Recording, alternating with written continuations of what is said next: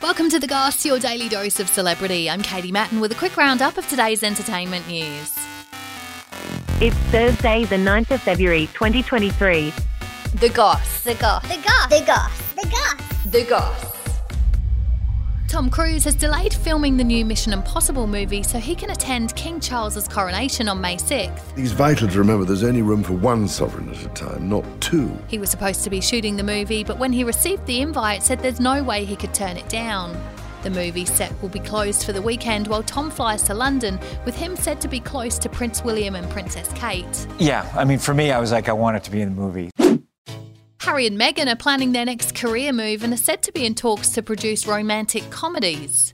They signed a multi million dollar deal with Netflix and have so far only done documentary style stuff. For me, it's about putting the do's behind the says. They don't plan to be in any of the shows, but instead will produce the more fun scripted shows. because I could see where this was headed. The couple received criticism over their tell all series and Harry's book Spare, with critics saying they've cheapened their brand.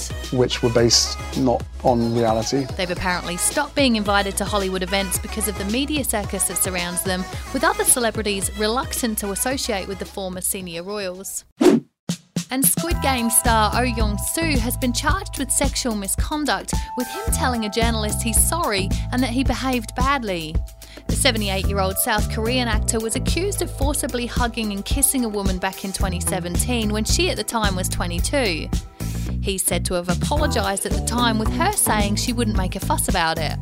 She requested they reopen the case with the trial set to resume on April 14. Begin the next game. The woman says she sought psychiatric treatment after the incident.